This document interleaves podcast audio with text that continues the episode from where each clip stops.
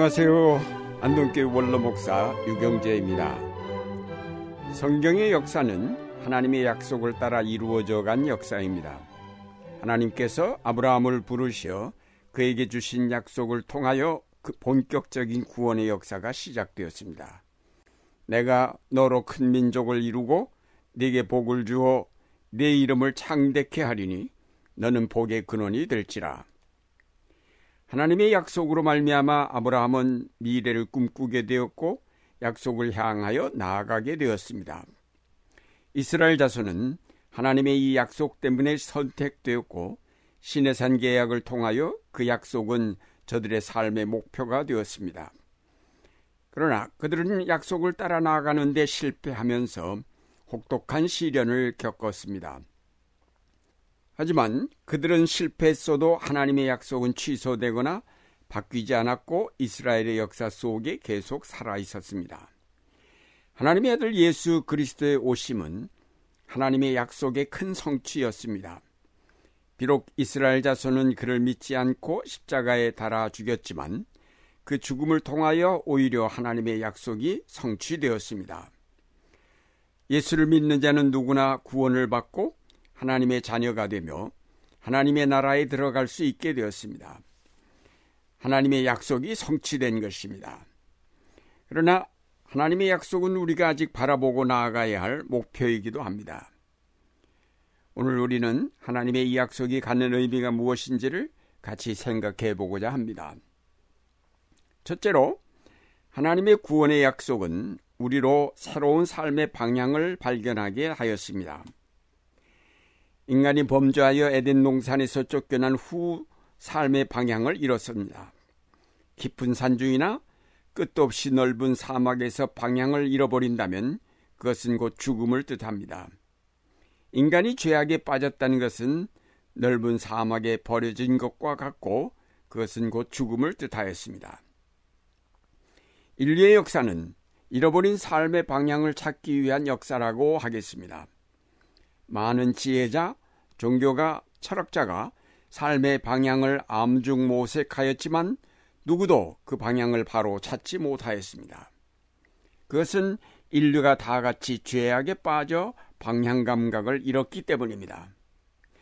많은 사람이 잘못된 환상을 쫓아가다가 비참한 최후를 맞는 것을 우리는 많이 보았습니다. 바로 이러한 때 하나님은 우리에게 삶의 방향을 보여주셨습니다.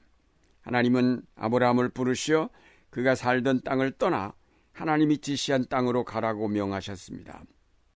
하나님이 아브라함의 삶의 방향을 바로 잡아주신 것입니다. 하나님이 그의 구원 계획을 우리에게 미리 보여주시는 것은 우리로 그 약속을 바라보고 나아가게 하기 위함입니다.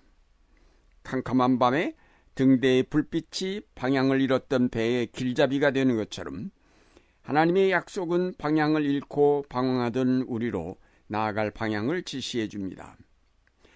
우리에게 예수께서 다시 오시겠다는 약속과 부활의 약속이 없었다면 우리 믿는 이들의 삶은 어떠했을까요? 말할 수 없는 혼란과 수 없는 이단 신앙이 난무하였을 것입니다.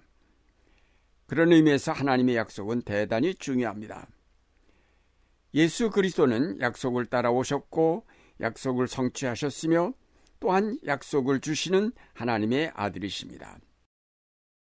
그런 의미에서 그는 길이요, 진리요, 생명이십니다. 우리는 예수 그리스도 안에서 하나님의 약속의 모든 것을 보면서 그 안에서 우리 삶의 길을 발견합니다. 예수 그리스도의 재림의 약속은 역사의 방향입니다. 그러므로 오늘 우리가 그리스도를 확실하게 알고 그의 약속들을 분명하게 알고 바라보면서 그 약속을 굳게 잡고 나아가야 하겠습니다. 둘째로 하나님의 약속은 우리에게 희망을 주어 오늘의 고난을 극복하게 합니다. 풍랑이는 바다 위에서 발견한 등대의 불빛은 방향을 잡아줄 뿐 아니라 그것은 놀라운 희망을 줍니다.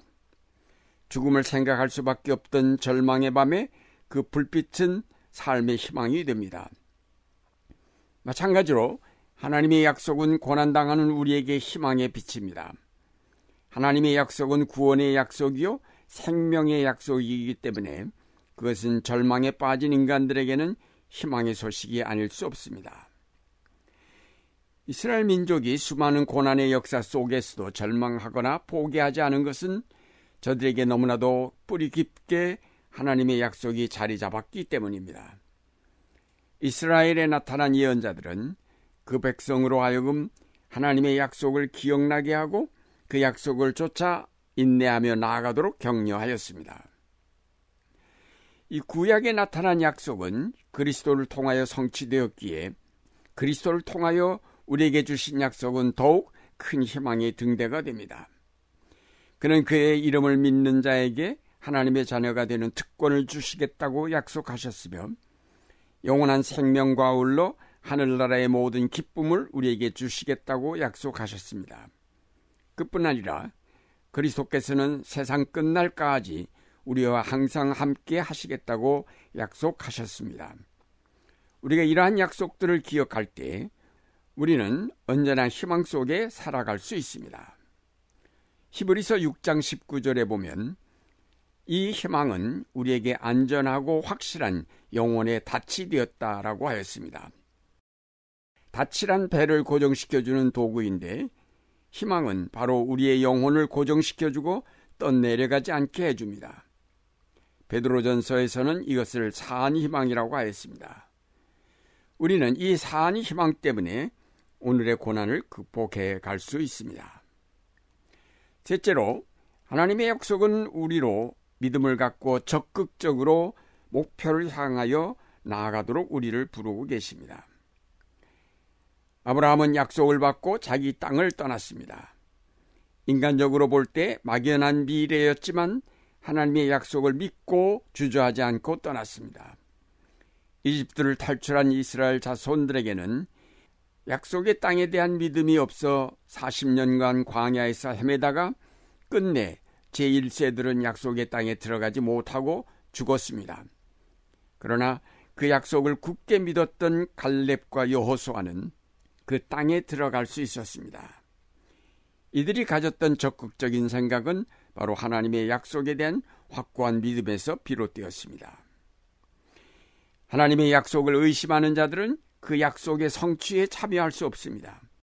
하나님께서 맹세로 보증하신 약속에 대한 확고한 믿음을 가지고 그 약속이 지시한 바 목표를 향해 돌진하는 사람만이 성취의 아침을 맞이할 수 있습니다. 사도 바울은 한 번도 그가 달려가는 길에 대하여 의심을 갖지 아니하고 끝까지 목표를 향하여 적극적으로 달려간 사람입니다. 그는 하나님이 그에게 주시려고 마련하신 의의 면류관에 대한 약속을 바라보았기 때문입니다.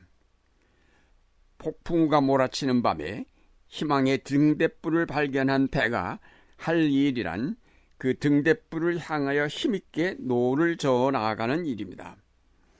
하나님의 약속이 우리의 삶을 비추는 희망의 빛이라면 우리가 이 약속을 향하여 적극적으로 돌진해 나가야 할 것입니다. 때로는 약속을 따라가다 보면 피곤하고 고달플 때도 많지만 그렇다고 우리가 행진을 멈춘다면 우리는 또다시 죽음의 늪에 빠져 다시는 헤어날 수 없게 될 것입니다. 우리 앞에 주어진 약속의 영광은 잠시 받는 시련과 비교할 수 없을 만큼 놀라운 것임을 우리가 항상 기억하고 쉬지 않고 적극적으로 약속을 따라 나아갈 때 우리는 마침내 그 약속이 성취되는 기쁨의 날을 맞게 될 것입니다. 하나님의 약속은 역사를 이룩하여 가는 원천입니다. 역사의 방향을 제시하고 그 역사를 향하여 도전하게 하며 희망을 갖고 그 목표를 향하여 나아가게 하는 것입니다. 이제 우리는 하나님의 약속을 받고 있습니다. 우리를 하나님 나라의 백성으로 받아주시겠다는 약속을 우리가 확신하면서 더 적극적으로 하나님의 역사에 동참해가는 여러분이 되시기를 바랍니다.